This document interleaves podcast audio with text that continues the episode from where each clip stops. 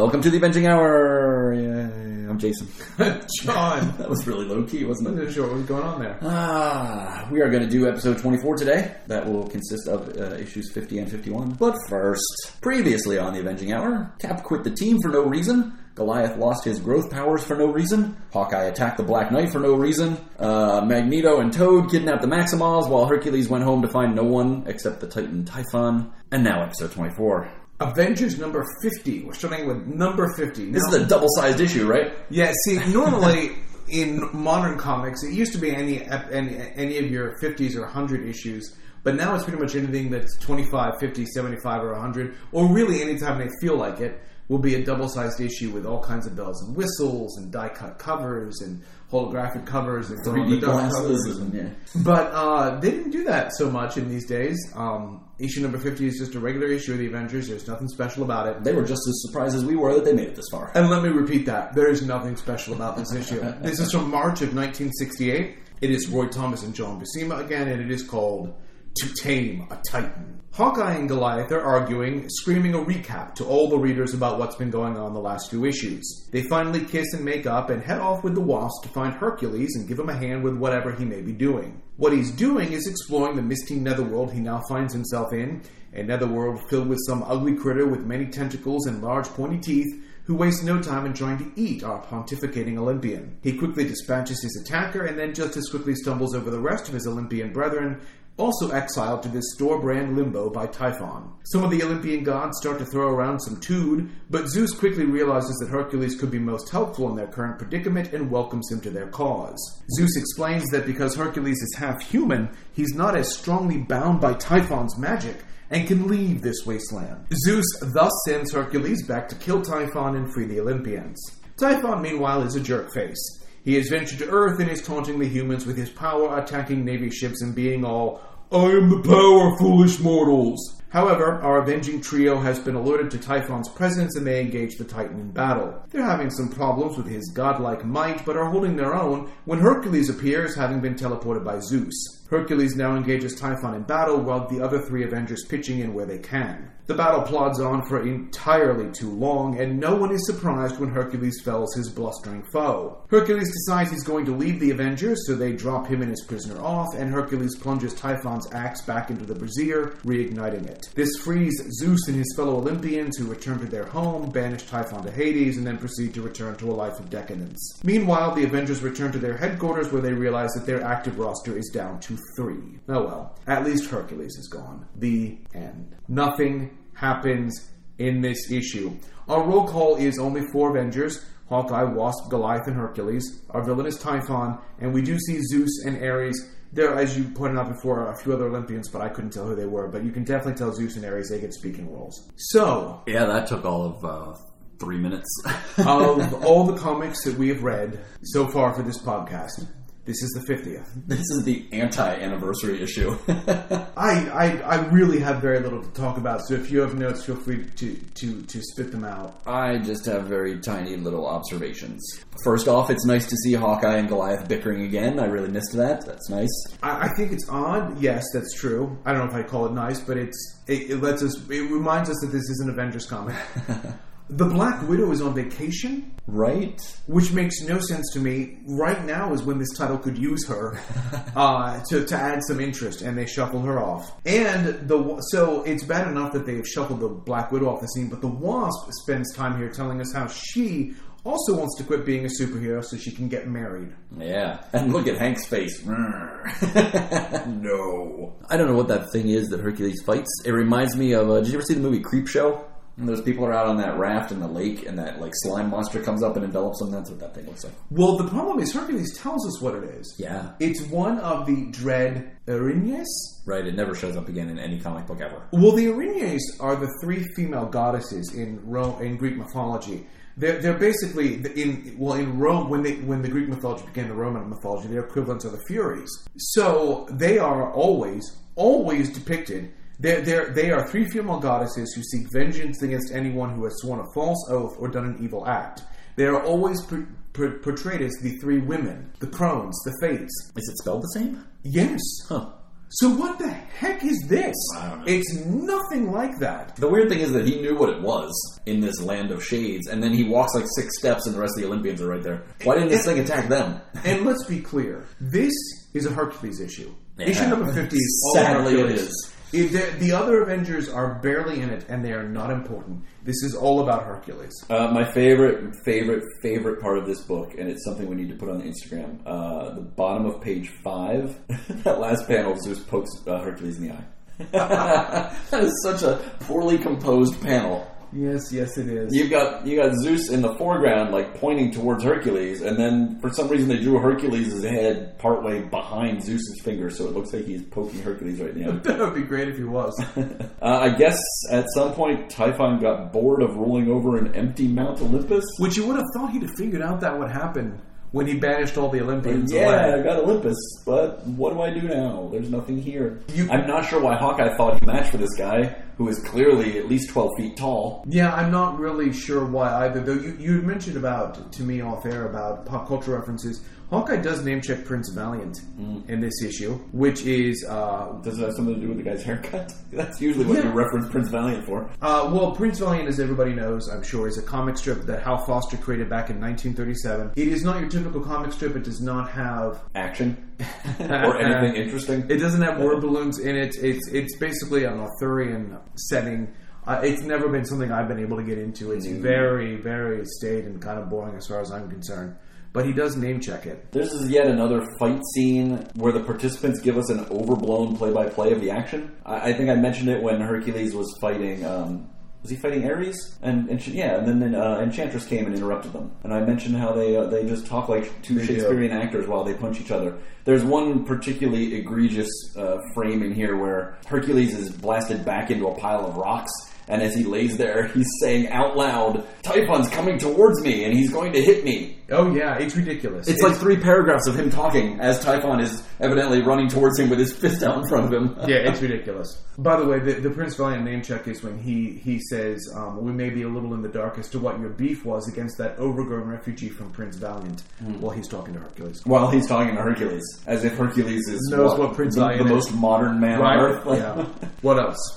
Uh, that's about it. I, I just, you know, the point of Hercules has now quit and the team's down to three members. We won't see Hercules in it for another fifty issues or so. Yeah, yeah, right after forty-nine, issue fifty. Yeah. Oh, thank goodness.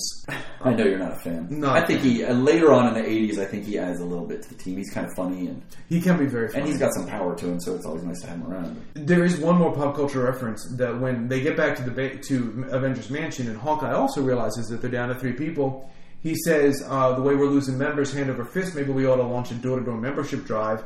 About now I'm ready to vote in anybody this side of Wonder Warthog. I saw that. Wonder Warthog is a really interesting reference for him to make. Wonder Warthog is a character who started out as a Superman parody, but he's an underground comics character. Underground comics were becoming more and more popular in the sixties and seventies. Uh, he was created, Wonder Warthog was created by Gilbert Shelton, who also created the fabulous Furry Freak Brothers. These are... are This the underground comics scene, and these were comics with an X, C O M I X, that's how you knew they were edgy, were often fueled by drugs, and, and not the sort of thing that one would expect to see in a Marvel comic. The only reason I would imagine that it made it past the Comics Code authorities because no one there knew what it was. Yeah. Uh, and apparently, I guess Roy Thomas reads this kind of stuff, but it's it's it's interesting. Of course he does. He reads Tolkien. But that's it. I got. I have nothing else about this. About the issue. About itself. the issue no, itself. Nothing. All right, on the Bullpen Bulletins, we started to talk about why nineteen sixty-eight is going to be such a big year. nineteen sixty-eight is a huge year for Marvel. If you remember back in the day when we started talking about these comics, we were talking about the state Marvel was in in nineteen sixty-three, and we had mentioned that Marvel had lost their distributor, and many of their comics were being distributed by basically D C, and that's why so many of their books were split books, why you had Tales, to, to, Tales of Suspense and uh, Strange Tales and Tales to Astonish, where you had multiple characters jammed into one book because they, they couldn't publish anymore. nineteen sixty-eight is the year that that changes. Marvel finally manages to secure their own distribution. And so what we what happens in nineteen sixty-eight is that all of a sudden where you had three books, you now have six books. Because they the Hulk and Namor get their own titles out of Tales to Astonish. Captain America and Iron Man get their own titles out of Tales of Suspense. and Doctor Strange and S H I E L D get their own titles out of Strange Tales. Those are another three, right? Yeah, that's it. And they officially rename Journey into Mystery into Thor. They might have done that before, I'm not sure. Yeah. But if they haven't, they, they officially do it now. So all of those titles which were leftovers from the early, the late fifties, early sixties are now gone. It's an explosion of titles. It really is. Many of them are not going to last long. Most Many of them are not good on their own. Most of them won't last more than three years. Namor, Doctor Strange, S H I E L D are going to be gone by early seventies. Uh, of course, Iron Man, Hulk, and Captain America hang around a little bit longer than that. And those titles keep coming back or trying to come back, and they keep failing. It's true. It, it's and that's and that's common for both Marvel and D C, where they have you've got those characters that can sustain their own titles in sometimes three or four that are perennials, and then you've got those characters in the second tier and the third tier who they'll keep giving their own titles every once in a while for no other reason than to keep the copyrights active. Yeah, but they can't quite seem to grab an audience for any length of time. I mean, Namor's had how many titles? Doctor Strange is good right. grief. That's the one I was going to write. I mean, not to go off on a tangent, I'm a big Doctor Strange no, we've fan. Got time. But, uh, we do our Doctor Strange podcast. I'm actually hoping when, when the movie comes out that it'll secure Doctor Strange's position in the Marvel Universe and maybe, you know, get him a, a title that'll stick for a while. It would be nice. Because I'm a huge Doctor Strange fan as well. And uh, I... Yeah, I smell the next podcast. I actually... Well, that and the Defenders. Oh, yeah. Well, we got to go with the Defenders if we're doing Doctor Strange. I mean, Fantastic we could talk for a stop to the Fantastic Four. You're never going to get me to the dark side. Star Wars podcast? I'm not a fan of the Fantastic Four. We get our last rank in the Marvel titles. Oh, I've been waiting forever for this. This is the highest rank. It is the P M M, Permanent Marvelite Maximus. And that's when you get a job at Marvel. If you've got the other four titles, you automatically get this. So if you go all four, you get the fifth one. Stands so by default of working your way up the ranks, you actually attain the last rank. Or can you get... Um, so I guess you could get any of those ranks without getting the others. Yes. Okay. That makes more sense. So, um... and Stan's soapbox basically is just about how they're not going to, and they will no longer refer to their competitors as Brand X because they're too good for that. Now they're going to call them D-Stink. Oh, that would be wonderful. All right, so uh, letters. Okay. Do you have any? Well, uh, John Lund of Santa Barbara, California, says he doesn't like the subscription because one dollar and seventy-four cents for twelve issues is expensive. That's way too much. Yeah. What's that get you these days? A third of an issue? No, it doesn't seem that expensive. How do you feel about this now, buddy? Yeah, right? When when most comics are four dollars an issue, and you should be able to get an entire year for one dollar and seventy-five cents. This subscription costs you now like sixty bucks. Yeah. Uh, and we have a letter from a comics creator, or a future comics creator. Wait, before you let me get okay, mine. Okay, go ahead. Because I don't I don't think this guy's a comics creator. I've never heard the name. Uh, William Yambor from uh, a town in Pennsylvania that I can't pronounce. Which is sad because I've lived here my almost my whole life. Did I just give away that we're in Pennsylvania? Oh, when no. did we? Oh, no. Oh, that's right. We're Skyping you in. That's right. From Asgard. I'm astro-projecting. Um, Bill, Billy, Bill, Billy Bob Yambor here gives uh, Roy Thomas some kudos for making Quicksilver fly. He also... He also wants dumber bad guys for some reason. He makes a point that most of Marvel's villains are somehow scientists, and he wants more dumb villains. I hate him already. That's hilarious. Uh, I also noticed, you're obviously probably going to prove me wrong with bringing this guy up now, but I, you have to have noticed this, reading these letters, that most of these letter writers sound like eight-year-olds with A D H D. Yes. yes. They hop around from topic to topic. You get short little choppy sentences. And, and I don't know if it's because, I mean, let's be honest, the average age of the comics reader is younger now. Now, or younger then than it was than it is now. So most of the people that were writing in probably are younger than what you see would see in a typical letters page by the eighties and the nineties and the whatever. They're ridiculous. I like Wasp's new costume. Hercules should die. You should put Spider-Man in the Avengers. My favorite color is blue. I'm like, wait, what? The only other thing I can think of, though, is it's possible that Marvel's editing the letters. Yeah, that's true. Where they may go on. Because they still have that banner at the bottom that says, please limit it to one page. So I'm wondering if they're not cutting things out to make them fit. Uh, the last letter we want to talk about is from Future Comics Pro Tony Isabella from Cleveland, Ohio. Tony Isabella was born December twenty-second, nineteen fifty-one, and he will end up being hired by Marvel in nineteen seventy-two, though he writes for both Marvel and D C over the years. He's probably best known for creating the character Black Lightning for D C, and then, perhaps best known for having a huge split with D C over who actually owns that character. Right. Uh, he also wrote Tony's Tips in Comic Buyer's Guide for over a decade, and still does an online column. Uh, he is not hard to find. He doesn't write a lot of comics anymore, but he's not difficult to find uh, if you look for him on the internet. And also, uh, he created a comic that uh, I think you're a big fan of, The Champions. Yeah. You love The Champions, right? I do love The Champions. He created and wrote that comic for the first ten issues, I think, before I think he again... It didn't had, last much longer after that. No, it didn't. Uh, he wrote Ghost Rider for a long time yeah. until he had a falling out with Jim Shooter about some falling outs. Well, he uh, didn't own Ghost Rider. About about about his plot line. He's... Uh, He had a plot line that, uh, where he introduced Jesus into Ghost Rider. And he wrote It, the Living Colossus. Nice. I believe we're going to see him in the Avengers. He does a lot of fill-ins in a lot of books. Yeah. And I believe he does a couple issues of the Avengers in the seventies. So, but that's all I have for letters. I don't even know. His letter wasn't even that interesting. You? He has a, he has a letter in the next issue, too, I believe. He does. He wrote a lot of letters, apparently, to both D C and Marvel. Which, again, was how you got hired at this point yeah, in time. Yeah. Uh, M V P? Hercules. You kind of have to give yeah, he's the one who did it. Go to Hercules. Uh, useless character? Goliath. I picked the Wasp. Goliath at least seems like he wants to try and help against Typhon, but I'm relatively sure the Wasp files her nails to that entire fight. No, I don't remember any of them being in it. Avengers level threat? Um, well... I mean, I think Typhon is. I, I know you always like to try and frame this as like the old, like Magneto as being, you know, Magneto as we know him against, where I always try and put it as, in this issue, are they a threat? And I would say, That's actually, right. in this issue... Typhon is a threat because there's only three team members and they're all pretty lame. Yeah, I think. Well, I think. I mean, he's a powerful god. Yeah. So against this depleted team, he is definitely a threat. Final grade? I gave it a C minus. It's just so boring. I I gave it a D minus, which I think is the lowest I have. That's what I just gave the last one. I think that's the lowest I've scored any issue ever since we've been doing this. It is so dull. It is just a big fight that I just don't care about. So this is our second episode of awesome, right? Well, I, last week's episode was woo right up there. This next issue must be even must be amazing. This one's actually kind of hilarious. So at least we'll have some fun with it. Issue fifty-one. April nineteen sixty-eight. Roy Thomas, John Buscema. In the clutches of the Collector. Desperate to find a fix for his size-changing issues, Hank decides to zap himself with electricity using something called a Vibratron. Surprisingly, this does not work. Instead, the machine's wonky controls get stuck and the rest of the team has to leap into action.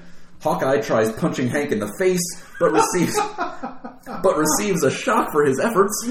Then Wasp climbs inside the machine and disconnects the tiny plugs holding it all together. Hawkeye's barred from the lab from now on, isn't he? These are the heroes the world is counting on, a group of idiots who would be confused by IKEA instructions. Lucky for us, we don't have to dwell on that anymore, because guess who's back? Nope, not that one. And nope to your next two dozen guesses too, because... it's the Collector. That homeless guy in the Halloween mask. That rejected fifth Golden Girl. That drunken Times Square Doc Brown impersonator. That dementia-addled grandma in Star Trek cosplay. That old pile of laundry left in a graveyard. Yep, it's that guy. Collector is talking to someone about completing his set of Avengers... and this time, he's got his sights set on Wasp. Again. Unaware of her stalker from a distance, Wasp is enjoying her fancy new apartment. It's the classiest, most luxurious apartment in the world, complete with an A-shaped pool and high dive. While her teammates wait below in full costume, Jan does a swan dive in a swanky green bikini. Upon surfacing, she snatches up a strange comb, resting on the edge of the pool that no one wants to lay claim to, and is immediately pulled up into the sky by an invisible tractor beam. With her teammates clinging to her legs, Wasp is sucked up into Collector's ship. Wait, who is that with the Collector? Is that Thor? That's weird. Yeah, Collector roped yet another superpowered fool into his thrall with a spiked drink. What is it about this guy that makes people think, yeah, he looks like a good drinking buddy? Is it the sunken eyes? The downturned mouth that always seems a second away from baneful shrieking? That troll doll hairdo? Whatever it is, Thor took the bait and tossed back an obedience potion-laced elixir, making him Collector's reluctant henchman for this story. As we're told, the plan is first to use Thor's storm powers to zap Goliath and somehow fix him. Then, Collector will use Thor's strength to snag the other Avengers and complete his set. First, he looks for Cap, but he's in Africa. That's way too far away. Then he finds Hulk, but Hulk is on his way to Asgard. Too much interference. He finally settles on kidnapping a clueless Iron Man. Collector sends Thor to retrieve the armored Avenger, and the two heroes do battle, never once over-explaining anything. Thor doesn't even say why he's attacking, and Iron Man never asks. It's just like the old days when the Avengers fought each other for no reason. As Thor is finishing Iron Man off, Wasp frees herself and starts helping the others escape too, which prompts Collector to activate some giant robotoid that starts firing stun rays all over the place. Hawkeye tricks the mindless machine into blasting its own control panel, and all hell breaks loose. The robot snatches up the Collector, who is forced to teleport away, then Goliath miraculously grows to twenty-five feet tall again and smashes the robot. With Collector gone, Thor snaps out of his funk, scoops up the near-death Iron Man, and frees the rest of the Avengers moments before Collector's ship explodes into bits. Before everyone can finish patting themselves on the back, Captain America radios in to tell the team that he's found his replacement, the Black Panther. Wait, who? The end. Our roll call for this issue, uh, it's still the same leftovers on the team as last time, Hawkeye, Wasp, and Goliath. Thor and Iron Man get roped into some cameo appearances, while Hulk, Captain America, and Black Panther are also seen. This is the first appearance of Black Panther in an Avengers issue. We will see much more of him coming up soon. I don't think this one panel headshot of him demands any sort of meaningful biography. You might think differently. Uh, we'll talk about him later. Uh, our villain is the stupid Collector, and a mishmash of alien creatures that he has in his ship. Uh, last time we saw Collector was in issue twenty-eight, where he basically did the same thing. He's like that creepy guy who sits at the bar all night waiting to buy you a drink, and then you wake up in a hotel bathtub missing a kidney. That's that's all I have. I don't even have any notes. Um, I have a few notes. Uh, oh, they, okay. they admit, first of all, Hank's using a Vibrotron. I bet he borrowed that from Jam. Well, he didn't have Quicksilver's hands around anymore, so... They admit on the splash page that Goliath is colored incorrectly on the cover. Right. Whoopsie. Uh, what's even sadder is I didn't notice mm. until I read it. I didn't notice it even afterwards. So, the Wasp admits again in this issue that her stings are useless. Why does she have those stupid things? Because I think every time she tries to use them, she says they're useless. Well, why doesn't she upgrade them? They, they, they have a lab. Maybe instead of constantly trying to figure out how big Goliath can grow to, he should work a little bit on upgrading her stings. Maybe he's not the right kind of scientist. I thought he could do anything. The, uh... Uh, the caption boxes tell us that um, we are going to play havoc with Aristotle's ubiquitous unities. Yeah, I skipped over that. So Aristotle's unities, when they're talking about these, these are rules for drama. There are three of them. Well, this ought to be good. Unity of action means that a play should have one action that it follows with minimal subplots. And I believe that's what they're saying they're breaking. Because they're... No, that's not what they're breaking. Wow. Remind me never to read anything by Aristotle. That must be really boring. Unity of time means that the action should occur in a twenty-four hour period max. So one thing that happens all at once... And unity of place means a place should exist in a single physical space and should not attempt to compress geography, nor should the stage represent more than one place. That's what I'm sure they think they're breaking because they switch to they switch to a ship. But they but, do that all the time. But here's the thing. Well, to me, this is again Roy Thomas going, I was an Englishman. They throw some big words in here. Because to me, Aristotle's unities for, are for staging plays, yeah, not writing comic books. Aristotle, most people don't know this, didn't write a lot of comic books in his time. Are you sure? Yeah. I'm going to have to look that up. I don't... They didn't do it. Well, go ahead and fact check it. We are told in this issue that the only reason the Wasp is an Avenger is because Hank wants to be one. That's kind of interesting. I, I'm, I, I believe it and their current characterizations. It makes sense. But in ten years, that is completely going to flip. And the only reason Hank will be an Avenger is because Jan wants to be one. I find it interesting that we're at this... So, so mark this point on your Hank and Jan calendar. Mm. That at this point in time, that's where in their relationship, their relationship will completely flip. So the Collector has an obedience potion, and yeah. he can use it to... He used that last time. That's how he got Beetle to help him out. And he can and he uses it on Thor right away. He kidnaps the other Avengers and doesn't... feed them the bloody potion immediately. Right? Like, why didn't he just stick an I V in their arm? Or... Oh my gosh, that's the first thing he should have done. And he doesn't. Although I don't think any of them could have helped. Anyway. And they would have just fought themselves. Must we continue to, to fiddle with Goliath's powers? So now... He can go to ten feet again with no problems, or he can go to twenty-five feet for fifteen, for fifteen minutes. minutes. Yep. So we are back to more ridiculous numbers and limitations on his powers, and it doesn't make any sense. And I have nothing else to say about this issue unless Woo. you want to talk about the Black Panther. I, I don't want to talk about the Black Panther because I, I don't think just one little picture of him makes much of a difference here. We're going to talk about the Black Panther. Oh, okay. Let's talk about Black Panther then. Um... The Black Panther first appeared in Fantastic Four number fifty-two, which is July of nineteen sixty-six. He is King T'Challa of Wakanda. He is important because he is the first black superhero in American mainstream comics. There were a few black superheroes before, but they tended to end up in independent comics. He predates. A lot of people ask about his name. because of course in the in the late sixties you also had the Black Panther political movement. Mm-hmm. He predates that movement's name. No, sure. Not the movement. The movement was around, but they didn't call themselves the Black Panther Party. Until they saw him. Right. Yeah. But no, they didn't call themselves that until October of nineteen sixty-six. And since he was first published in July of sixty-six, which means he was written probably in, in March before, of yeah. sixty-six, it, it certainly is not from that. We can talk about his history next time, I guess, if you want to. Yeah, it makes more sense. Okay. I, then I really have nothing else. I, was he actually called the Black Panther in this issue, or did they just call him the Panther? Well, they, and they tried for a while to change his name so that it wasn't the Black Panther anymore. They they tried to to, to take him to the... It was like... You're going to think I'm kidding, but it was like the Cole Leopard or something like that. Yeah, I think you're right. Where they tried to get his name changed because they didn't want to be confused with the Black Panther, but they didn't. You're right. He does say he calls himself the Panther. And if I recall correctly, the scene that we see him here helping out Captain America in Africa, he's actually going by the uh, identity of Luke Charles, I think is his alter ego at this point. Yeah, we'll see that more in, in the... Um, just a weird when game. It comes to the Avengers. I have nothing else about this issue. This issue serves one purpose only, and that purpose is to do something with Goliath's powers. Is to make us laugh. For, for, some, for some reason... They felt that... But the the problem is... So the, the purpose of this issue is to fix Goliath's powers. The problem with that is his powers broke for no reason. Right. They so, did it to themselves. So there's no reason... We shouldn't have to have this issue to fix them. He could just have a couple thought balloons where he goes, well, thankfully, my powers came back. And then we'd be done. Exactly. And we could skip right to Black Panther. In the Marvel... In the Bullsman Bulletins, the only thing of interest... Or I don't know if it's of interest is... I, I have been keeping some video on Stan's Soapbox... Stan Soapbox this issue is saying how nineteen sixty-eight is going to be a year for change at Marvel and how great they are. Didn't I already do that last We've, issue? We, well, not in his Soapbox. They talked about it in the Bullpen Bulletins, oh, okay. But he didn't discuss it. He also hints at a brand new type of comic magazine. I believe what he is talking about is their line of black and white magazines, the Spectacular Spider-Man, the Rampaging Hulk.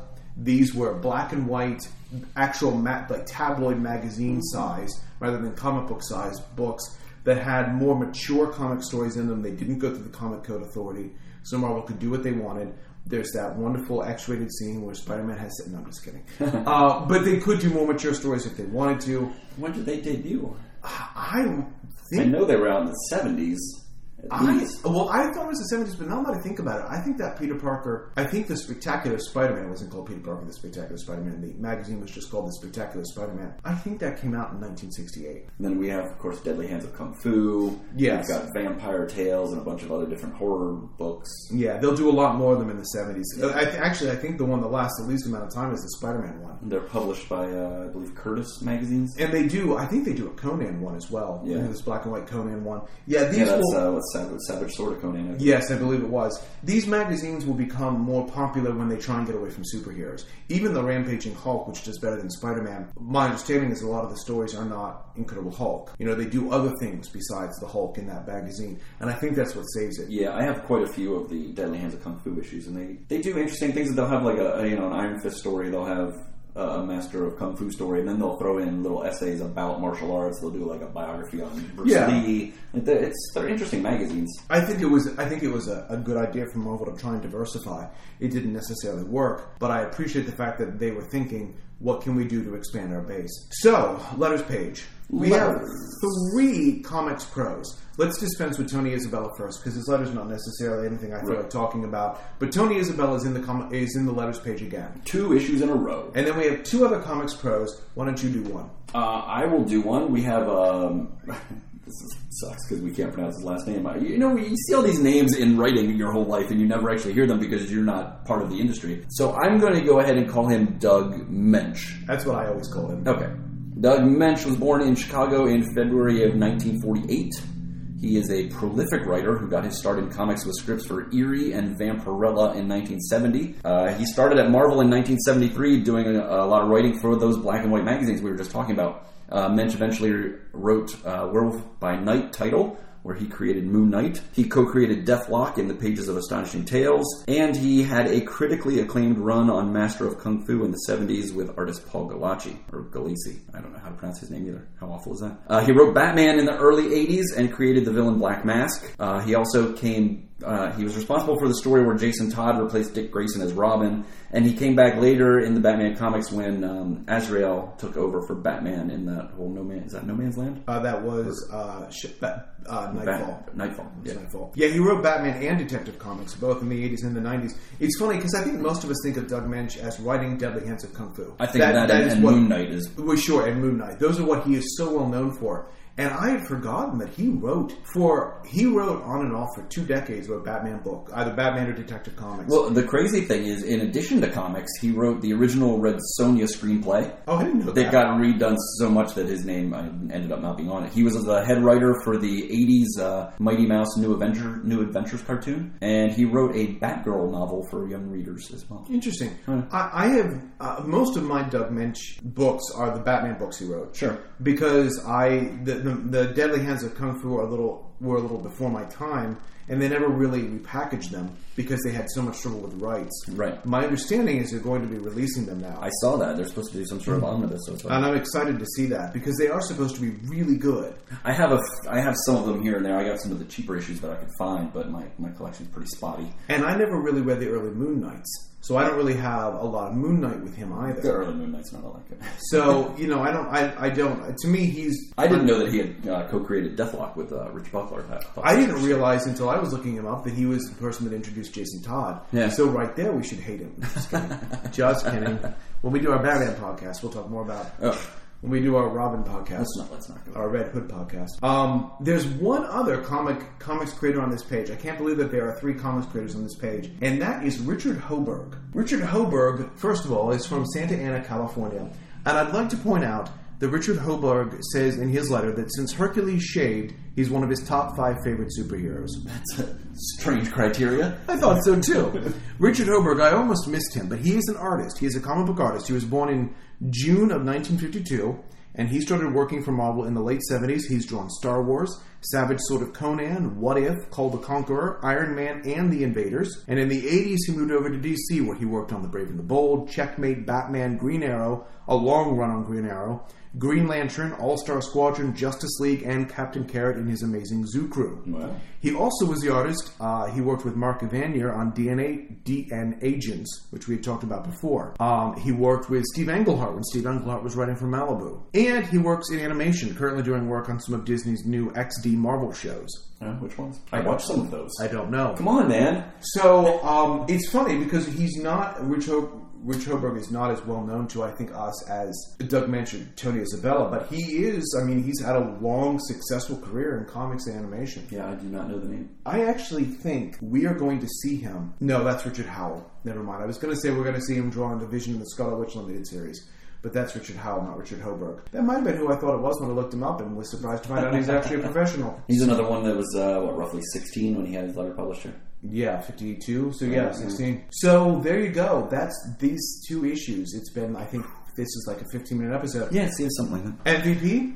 Uh, my, my M V P was Wasp, because she actually helped them escape. She helped them escape, and she's the one that saves Goliath. Although it's her fault, you know, for picking up that comb that they got sucked in there in the first place. But she, you know, when, when Hawkeye, as you so rightly points out, tries to save Goliath by punching him in the face, she's the one that's like, no, no, no, no, let me take care of this. And she doesn't even hesitate. She she takes care of it. So I thought that was good. Useless character? Hawkeye. I hate to say it, but wow, you didn't do anything. I picked Thor. I, you were, was Thor was in this one, I forgot. You're a freaking god, and you spend the whole time as a slave of the Collector. Well, you know... Way to be a rube. That was his own fault, but... Avengers-level threat. Okay, here's where it gets complicated. The Collector? No. Clearly not an Avengers-level threat. Thor working for the Collector? Yeah. Thor could take out the team. I am so torn on whether the Collector is an Avengers-level threat or not. I'm going to continue to say yes. Ugh. Uh, but again, I'm saying that because I know that eventually he gets his own sixth issue. Yeah, you can't do that. I can't do anything I you want to. Do, look, when I try and do biographies of people, you always get mad at me when I like go ahead and do retcons and talk about them like way in the future. We try and keep it in the context of the current issues. And right now, the Collector is an idiot. Don't shake your head at me. I don't know about idiot. Idiot's harsh. He's useless. He's a rag doll. What's your uh, final grade? I gave it a C minus.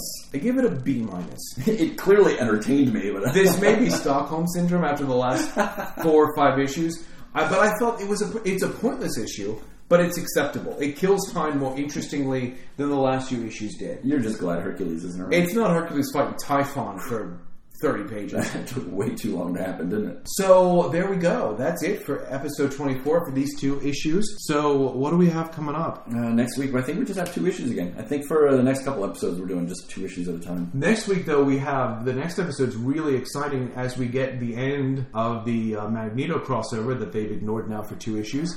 And we get to see the first appearance of a, of a villain. Not not just the first time the Black Panther gets goes into action with the team, but the first appearance of a villain who will be very important to the Avengers moving forward. Pretty prominent, yeah. So I'm excited for that. Um, and next issue, this is the or next episode, this is the last episode here in their current position of Avengers Mansion. Here. Right. Next episode, we move up to the uh, Avenging Hour satellite, right? Yeah. No, no, no. That's when we do our Justice League podcast. Ah, darn my it. understanding, I'm not sure if my understanding is either that Doctor Doom's going to be sending some robots to sink this island, or Walter from an alternate reality is going to teleport our mansion away. Mm. Mm. I'm not sure which one. Is this one. When we go back to fight Morgan Le Fay? Uh, no. No, that's the crossing. No, that's way... No, no, no, no. That, no, Morgan Le Fay's not the crossing. That's oh, when Kurt Busiek comes back after mm. Heroes Reborn. We've gone totally, totally... Which island are we talking about? Is that the one where Stingray's a member of the team and he gives them their... His, the hydro, they're on the hydro base. Yeah, right? And remember during Acts of Vengeance, all the robots burst up and sink the island. Yeah, yeah, yeah. Quasar yeah. fights them. Yeah, yeah. And loses. Yeah. I couldn't think of any other times. When well, we went years ahead there, didn't we? Right. I couldn't think of any other times when the mansion is. is what weird. happened after Under Siege when the mansion was destroyed? Where did they? They rebuild it. What did they do? Like stay, stay in hotels until it was rebuilt. They had tents. They in slept the in, the, in the park on benches. Great. I think they may. I think they stayed with the Fantastic Four, or maybe I'm thinking of when the Fantastic Four stayed with them after the Doctor Doom blew up the Baxter building. Maybe they had Kang come in and just put another level on top of the mansion. Well, eventually in the nineties, the the Watcher from an alternate reality transfer teleports an, an alternate Avengers mansion into place, and they. So what you're saying is we're going to be recording from a different location. Yes, yes. It will. It should sound less echoey. If we sound a little echoey right now, it's because Avengers Mansion is being cleaned out. It's being packed up, and uh, this room is kind of uh, empty, so now everything echoes. But by next uh, by next episode, we should be uh, firmly ensconced in our new digs with plenty of things on the wall to be less echoey. It's not necessarily going to make the podcast any better per se. No, not at all. I, I don't think there'll be any uptick in quality. Oh, that's crazy talk. So that's it then. Uh, give us some feedback. Send us some emails. Show us what you wore for Halloween. Wait, is that too dated? what, what are you doing this Thanksgiving? What's going on? Tell us what you're thankful for. Uh, what Avengers are you thankful for? Our email address is... You done Jason, shuffling? Do you want to shuffle some more papers? What if I wanted... Jason, what if I wanted to... to get to us on Instagram. Oh, I bet you could go to uh, at Avenging Hour and you would find us on Instagram. We have some delightful pictures with some ridiculous commentary. What if I wanted to find us on Twitter? Nobody goes on there. But we do have an at Avenging Hour. That actually, uh, we had a... Uh, a couple episodes ago now, two, three episodes ago, when I accidentally put up put up the wrong episode after I did some editing, uh, someone contacted us on Twitter to let us know that uh, we had made a mistake there. So that's, I guess, coming in handy somehow.